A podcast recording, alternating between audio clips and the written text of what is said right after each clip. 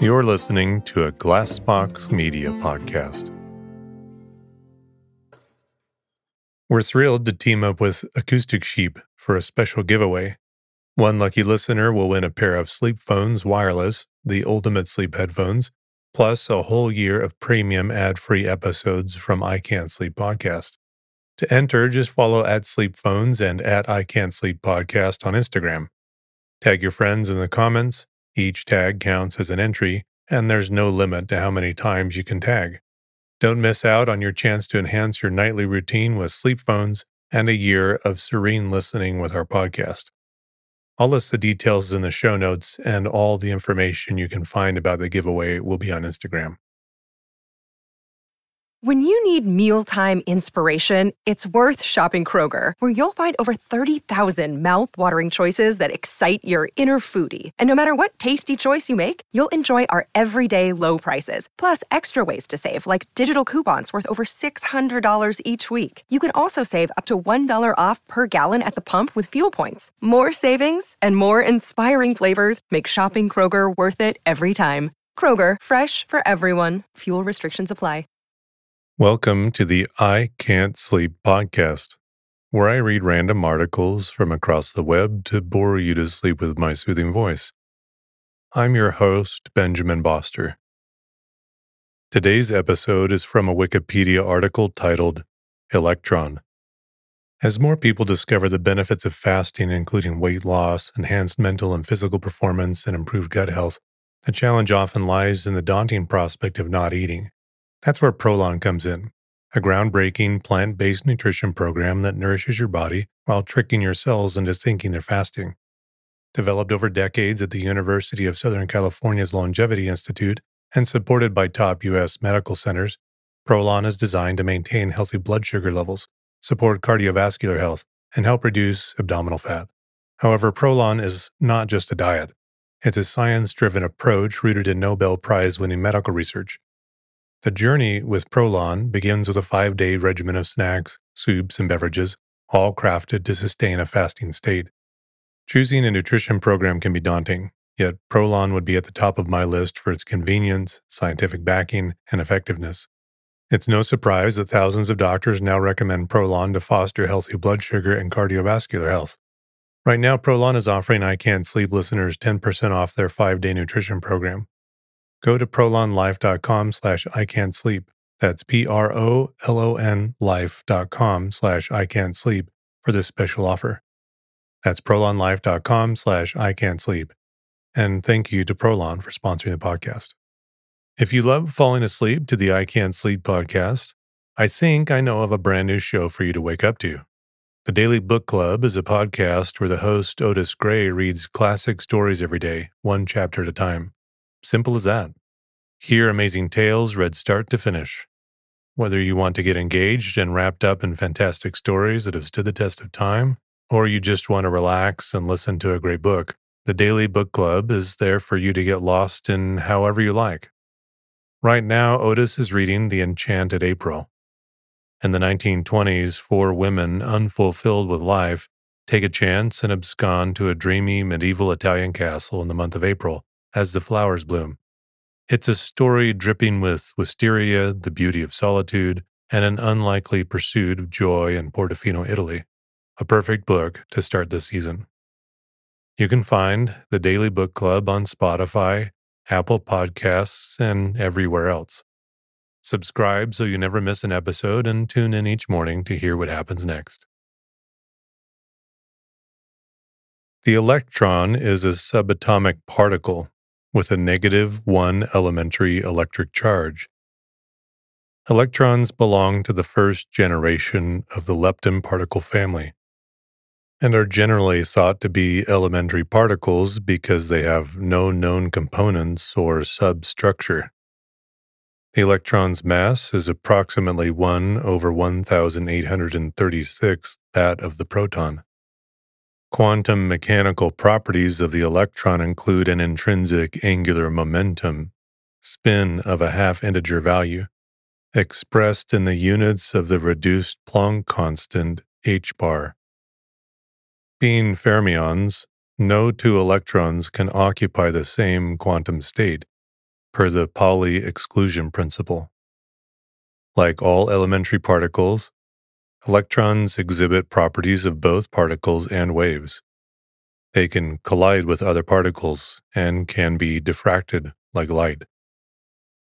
The wave properties of electrons are easier to observe with experiments than those of other particles like neutrons and protons, because electrons have a lower mass and hence a longer de Broglie wavelength for a given energy.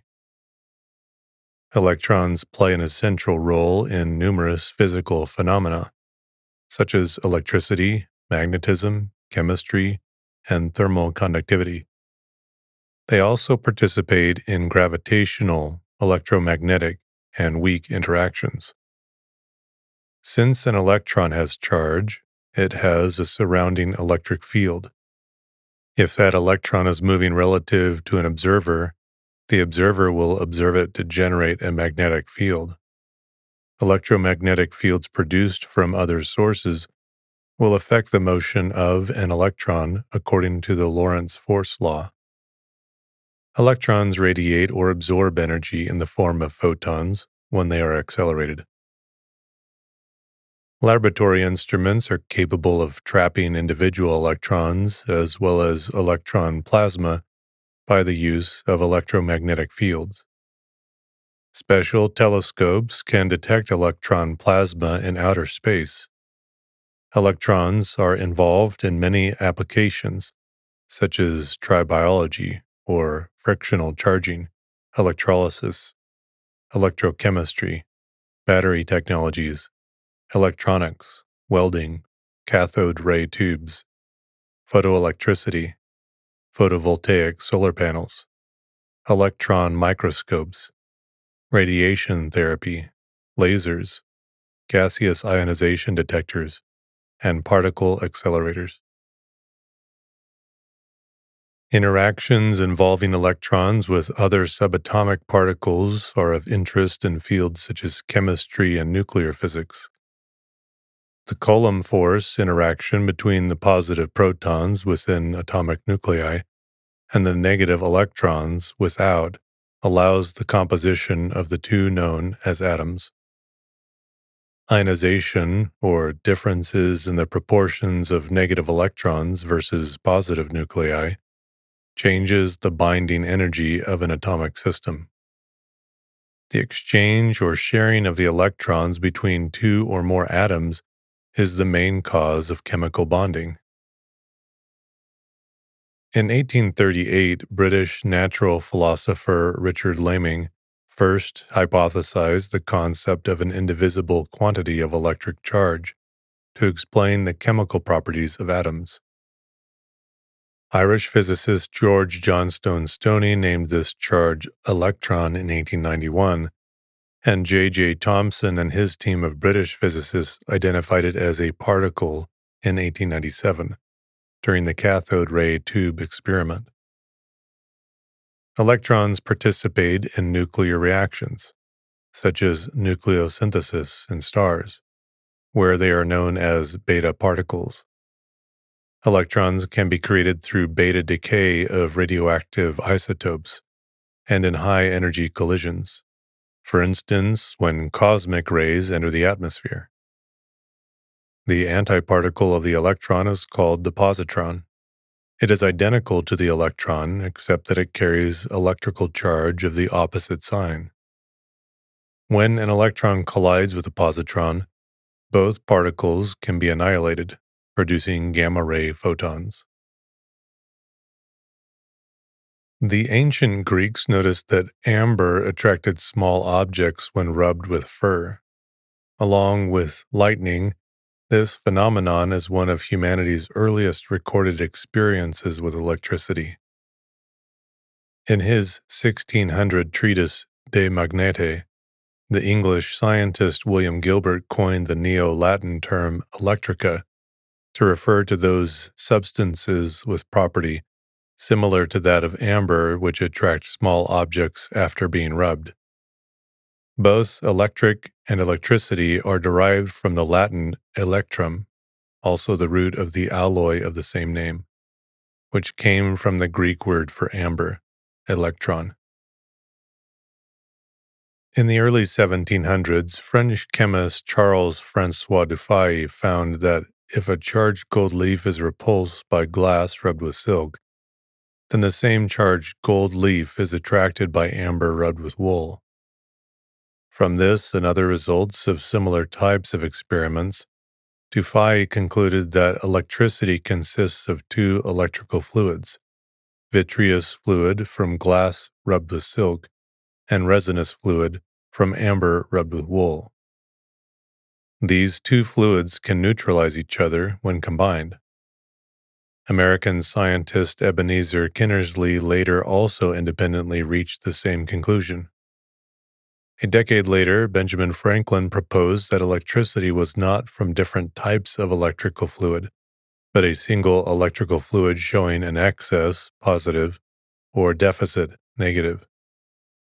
He gave them the modern charge nomenclature of positive and negative, respectively.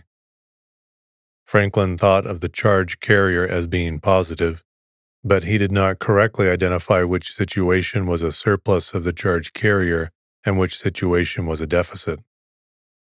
Between eighteen thirty-eight and eighteen fifty-one, British national philosopher Richard Laming developed the idea that an atom is composed of a core of matter surrounded by subatomic particles that had unit electric charges. Beginning in eighteen forty-six, German physicist Wilhelm Eduard Weber theorized that electricity was composed of positively and negatively charged fluids, and their interaction was governed by the inverse square law.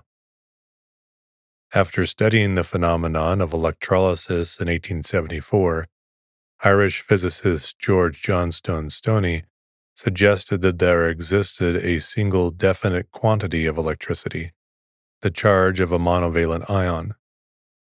He was able to estimate the value of this elementary charge E by means of Faraday's law of electrolysis.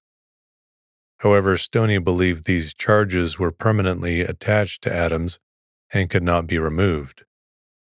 In eighteen eighty-one, German physicist Hermann von Helmholtz argued that both positive and negative charges were divided into elementary parts, each of which behaves like atoms of electricity. Stoney initially coined the term electrolion in eighteen eighty-one.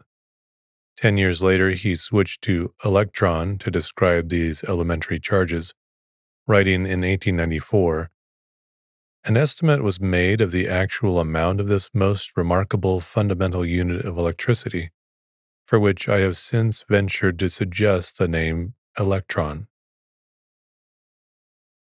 A nineteen oh six proposal to change the electron failed because Hendrik Lorentz preferred to keep electron.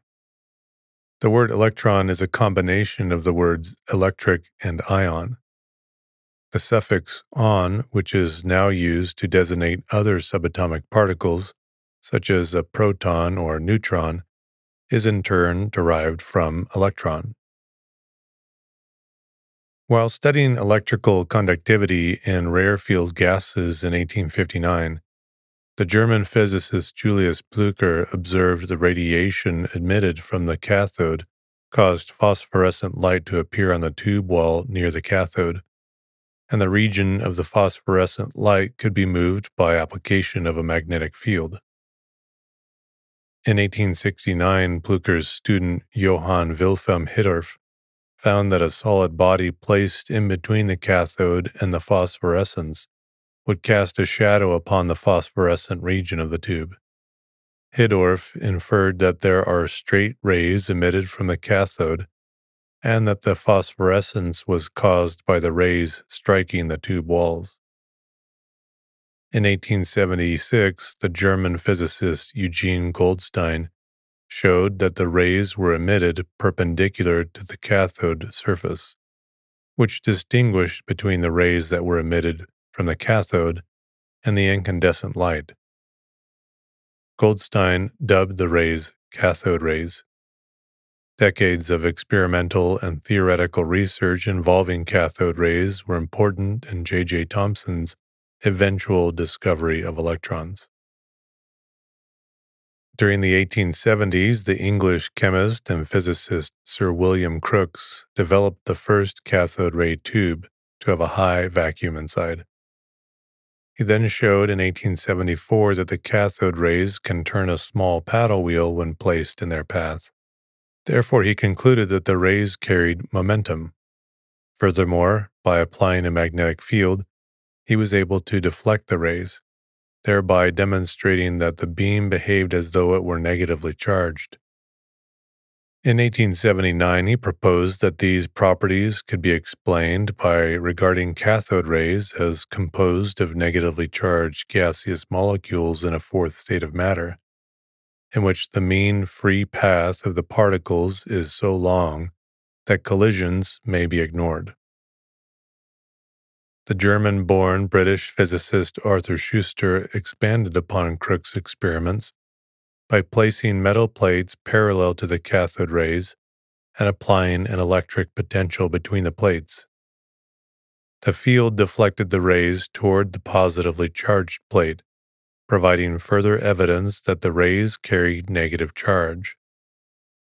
By measuring the amount of deflection for a given electric and magnetic field, in eighteen ninety, Schuster was able to estimate the charge-to-mass ratio of the ray components.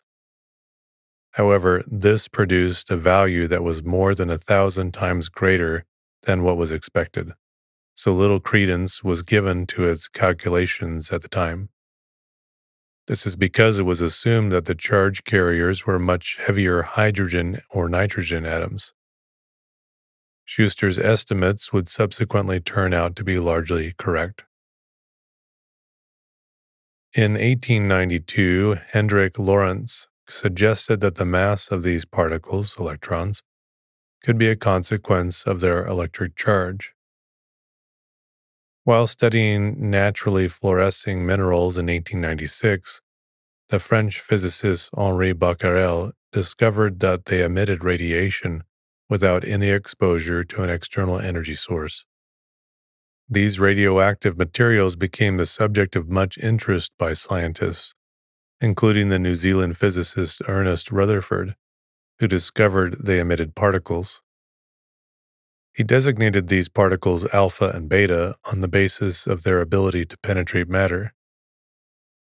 In nineteen hundred, Becquerel showed that the beta rays emitted by radium could be deflected by an electric field, and that their mass-to-charge ratio was the same as for cathode rays. This evidence strengthened the view that electrons existed as components of atoms.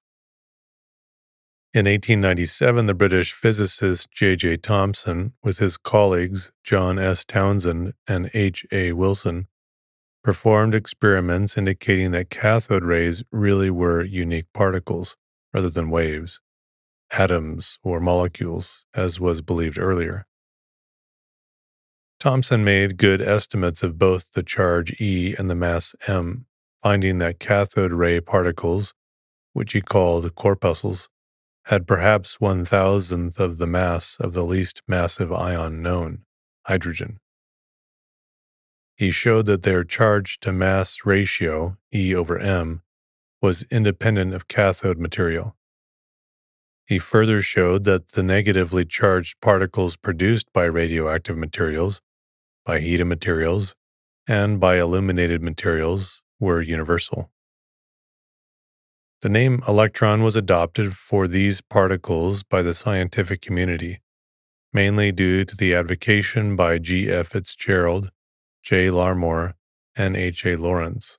In the same year, Emil Wiechert and Walter Kaufmann also calculated the E over M ratio, but they failed short of interpreting their results, while J J Thomson would subsequently, in eighteen ninety-nine, give estimates for the electron charge and mass as well. E is roughly six point eight times ten to the negative tenth, E S U, and M is roughly three times ten to the negative six grams. The electron's charge was more carefully measured by the American physicists Robert Millikan and Harvey Fletcher in their oil drop experiment of nineteen oh nine, the results of which were published in nineteen eleven. This experiment used an electric field to prevent a charged droplet of oil from falling as a result of gravity. This device could measure the electric charge from as few as one to one hundred fifty ions with an error margin of less than zero point three percent. Comparable experiments had been done earlier by Thomson's team using clouds of charged water droplets generated by electrolysis, and in nineteen eleven by Abramyov, who independently obtained the same results as Millikan, using charged microparticles of metals, then published his results in nineteen thirteen. However, oil drops were more stable than water drops because of their slower evaporation rate, and thus more suited to precise experimentation over long periods of time. Around the beginning of the twentieth century, it was found that under certain conditions, a fast-moving charged particle caused a condensation of supersaturated water vapor along its path. In nineteen eleven, Charles Wilson used this principle to devise his cloud chamber so he could photograph the tracks of charged particles, such as fast-moving electrons. By nineteen fourteen, experiments by physicist Ernest Rutherford, Henry Moseley, James Franck, and Gustav Hertz had largely established the structure of an atom as a dense nucleus of positive charge surrounded by lower mass electrons. In nineteen thirteen, Danish physicist Niels Bohr postulated that electrons resided in quantized energy states, with their energies determined by the angular momentum of the electron's orbit about the nucleus. The electrons could move between those states or orbits by the emission of absorption of photons of specific frequencies. By means of these quantized orbits, he accurately explained the spectral lines of the hydrogen atom. However, Bohr's model failed to account for the relative intensities of the spectral lines, and it was unsuccessful in explaining the spectra of more complex atoms. Chemical bonds between atoms were explained by Gilbert Newton Lewis, who in nineteen sixteen proposed that a covalent bond between two atoms is maintained by a pair of electrons shared between them. Later in nineteen twenty-seven, Walter Heitler and Fritz London gave the full explanation of the electron pair formation and chemical bonding in terms of quantum mechanics. In nineteen nineteen, the American chemist Irving Langmuir elaborated on the Lewis's static model of the atom and suggested that all electrons were distributed in successive concentric, nearly spherical shells, all of equal thickness. In turn, he divided the shells into a number of cells, each of which contained one pair of electrons. With this model, Langmuir was able to qualitatively explain the chemical properties of all elements in the periodic table, which were known to largely repeat themselves according to the periodic law. In nineteen twenty-four, Austrian physicist Wolfgang Pauli observed that the shell-like structure of the atom could be explained by a set of four parameters that defined every quantum energy state, as long as each state was occupied by no more than a single electron. This prohibition against more than one electron occupying the same quantum energy state became known as the Pauli exclusion principle. The physical mechanism to explain the fourth parameter, which had two distinct possible values, was provided by the Dutch physicists Samuel Goudsmit and George Uhlenbeck. In nineteen twenty-five, they suggested that an electron, in addition to the angular momentum of its orbit, possesses an intrinsic angular momentum and magnetic dipole moment. This is analogous to the rotation of the Earth on its axis as it orbits the Sun. The intrinsic angular momentum became known as spin, and explained the previously mysterious splitting of spectral lines observed with a high-resolution spectrograph, This phenomenon is known as fine structure splitting.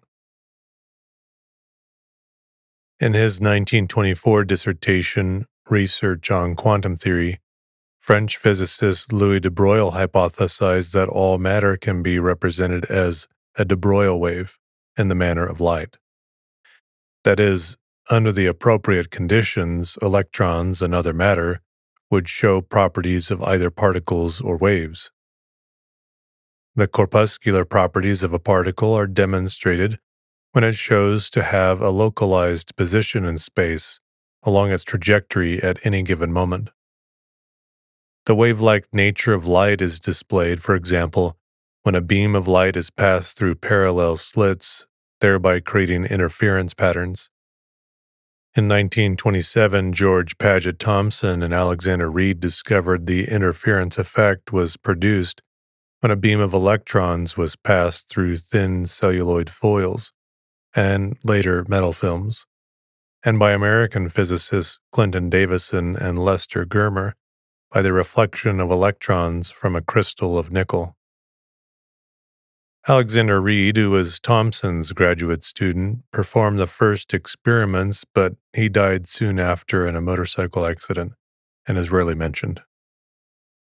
De Broglie's prediction of a wave nature for electrons led Erwin Schrödinger to postulate a wave equation for electrons, moving under the influence of the nucleus in the atom. In nineteen twenty-six, this equation, the Schrödinger equation, successfully described how electron waves propagated. Rather than yielding a solution that determined the location of an electron over time, this wave equation also could be used to predict the probability of finding an electron near a position, especially a position near where the electron was bound in space, for which the electron wave equation did not change in time.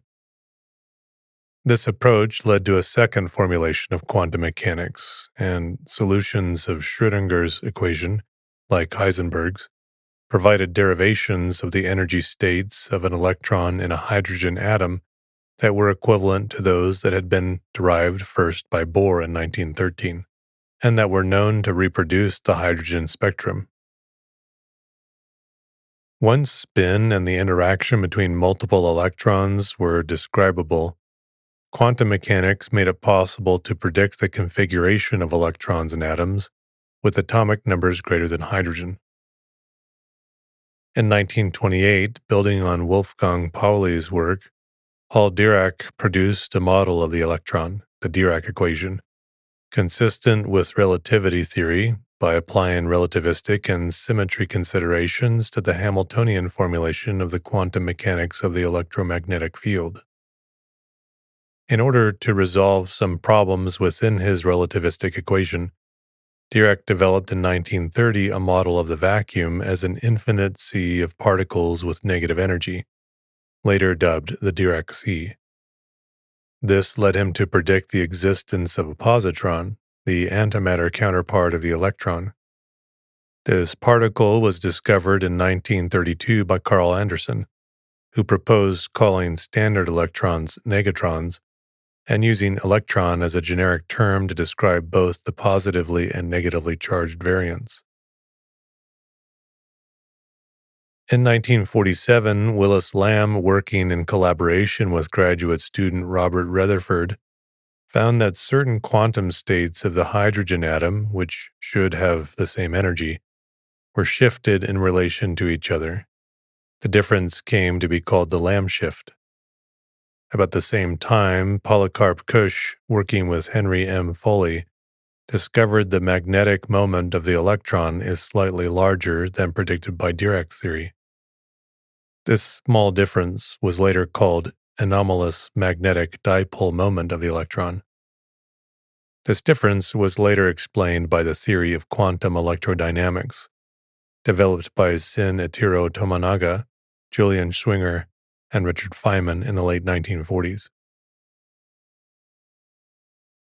With the development of the particle accelerator during the first half of the twentieth century, physicists began to delve deeper into the properties of subatomic particles.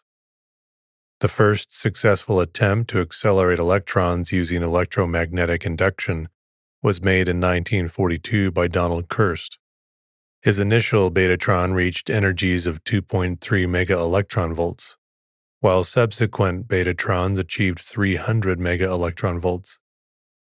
In nineteen forty-seven, synchrotron radiation was discovered with a seventy mega electron volt electron synchrotron at General Electric. This radiation was caused by the acceleration of electrons through a magnetic field as they moved near the speed of light.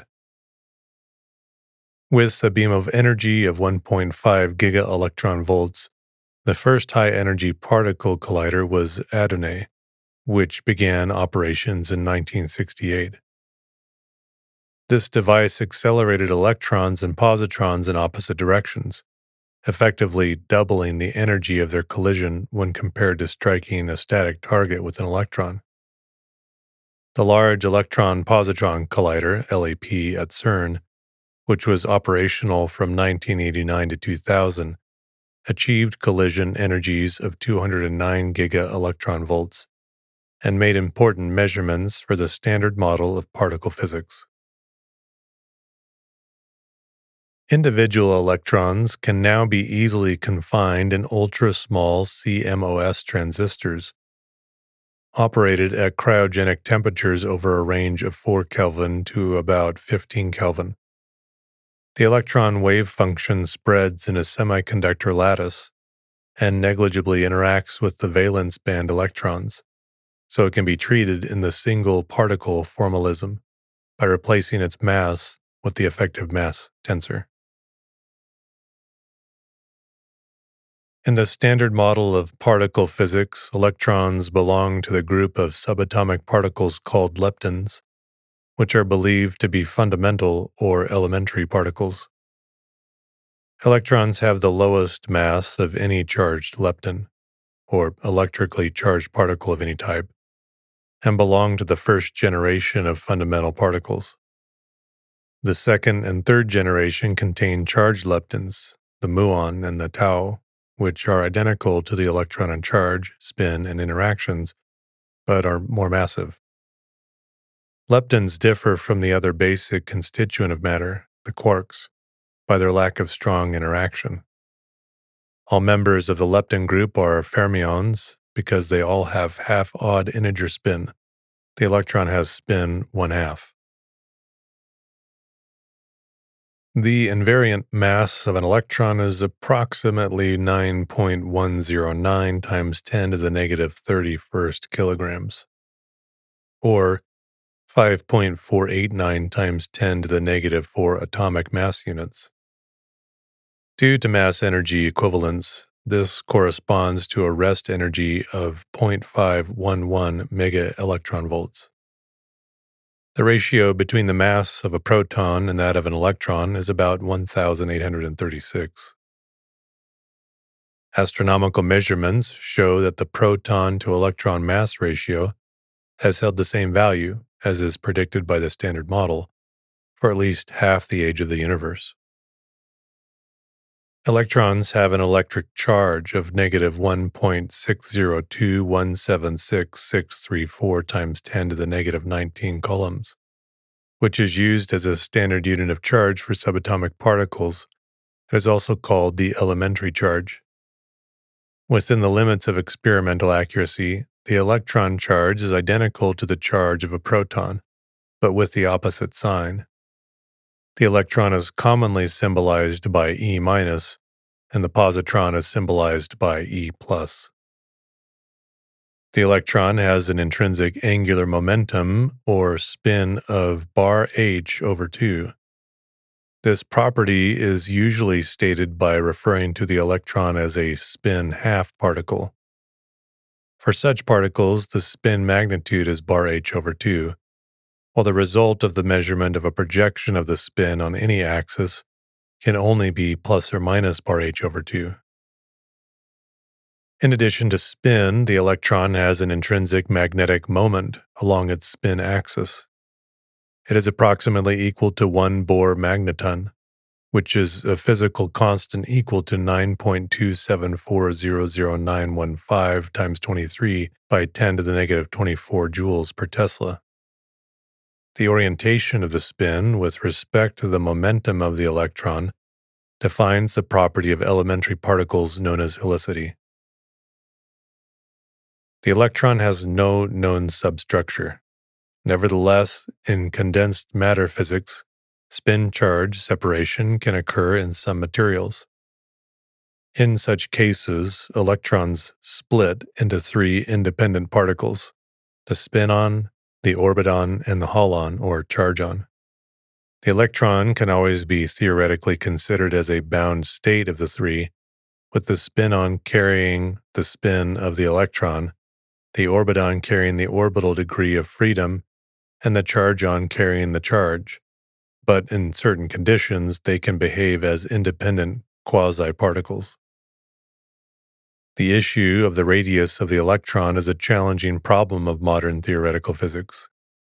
The admission of the hypothesis of a finite radius of the electron is incompatible to the premises of the theory of relativity. On the other hand, a point-like electron, zero radius, generates serious mathematical difficulties due to the self-energy of the electron tending to infinity. Observation of a single electron in a pinning trap suggests the upper limit of the particle's radius to be ten to the negative twenty-two meters. The upper bound of the electron radius of ten to the negative eighteen meters can be derived using the uncertainty relation in energy. There is also a physical constant called the classical electron radius, with the much larger value of two point eight one seven nine times ten to the negative fifteen meters, greater than the radius of the proton. However, the terminology comes from a simplistic calculation that ignores the effects of quantum mechanics. In reality, the so-called classical electron radius has little to do with the true fundamental structure of the electron. There are elementary particles that spontaneously decay into less massive particles. An example is the muon, with a mean lifetime of two point two times ten to the negative six seconds, which decays into an electron, a muon neutrino, and an electron antineutrino. The electron, on the other hand, is thought to be stable on the theoretical grounds. The electron is the least massive particle with non-zero electric charge, so its decay would violate charge conservation. The experimental lower bound for the electron's mean lifetime is six point six times ten to the twenty-eighth years, at a ninety percent confidence level. As with all particles, electrons can act as waves. This is called the wave-particle duality, and can be demonstrated using the double-slit experiment. The wave-like nature of the electron allows it to pass through two parallel slits simultaneously, rather than just one slit, as would be the case for a classical particle. In quantum mechanics, the wave-like property of one particle can be described mathematically as a complex-valued function, the wave function, commonly denoted by the Greek letter psi. When the absolute value of this function is squared, it gives the probability that a particle will be observed near a location, a probability density. Electrons are identical particles because they cannot be distinguished from each other by their intrinsic physical properties. In quantum mechanics, this means that a pair of interacting electrons must be able to swap positions without an observable change to the state of the system. The wave function of fermions, including electrons, is antisymmetric, meaning that it changes sign when two electrons are swapped. Since the absolute value is not changed by a sign swap, this corresponds to equal probabilities. Bosons, such as the photon, have symmetric wave functions instead. In the case of antisymmetry, solutions of the wave equation for interacting electrons results in a zero probability that each pair will occupy the same location or state. This is responsible for the Pauli exclusion principle, which precludes any two electrons from occupying the same quantum state. This principle explains many of the properties of electrons.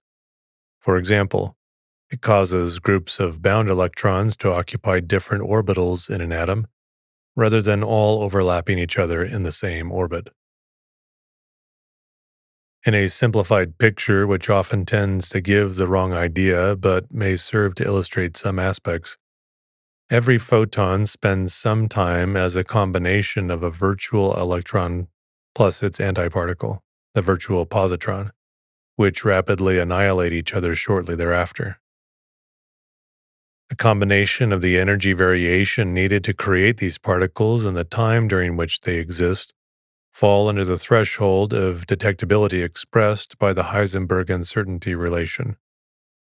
In effect, the energy needed to create these virtual particles can be borrowed from the vacuum for a period of time, so that their product is no more than the reduced Planck constant. While an electron-positron virtual pair is in existence, the Coulomb force from the ambient electric field surrounding an electron causes a created positron to be attracted to the original electron, while a created electron experiences a repulsion. This causes what is called vacuum polarization. In effect, the vacuum behaves like a medium having a dielectric permittivity more than unity. Thus, the effective charge of an electron is actually smaller than its true value, and the charge decreases with increasing distance from the electron. This polarization was confirmed experimentally in nineteen ninety-seven using the Japanese Tristan particle accelerator. Virtual particles cause a comparable shielding effect for the mass of the electron. The interaction with virtual particles also explains the small deviation of the intrinsic magnetic moment of the electron from the Bohr magneton. The extraordinarily precise agreement of this predicted difference with the experimentally determined value is viewed as one of the great achievements of quantum electrodynamics. The apparent paradox in classical physics of a point particle electron having intrinsic angular momentum and magnetic moment can be explained by the formation of virtual photons in the electric field generated by the electron.